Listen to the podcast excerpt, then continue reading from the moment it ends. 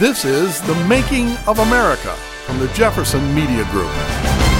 Born to a very large family in a very small town, she went to the altar twice to recite wedding vows. First to her high school sweetheart, and then again in 2014 to that same sweetheart, renewing their wedding vows after 50 years of marriage. In the interim, she became an international celebrity for her songwriting, acting, and singing talents, selling over 100 million records.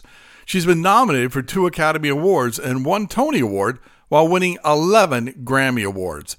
Throughout her entire career, both publicly and privately, she has always professed her love of God, family, and country.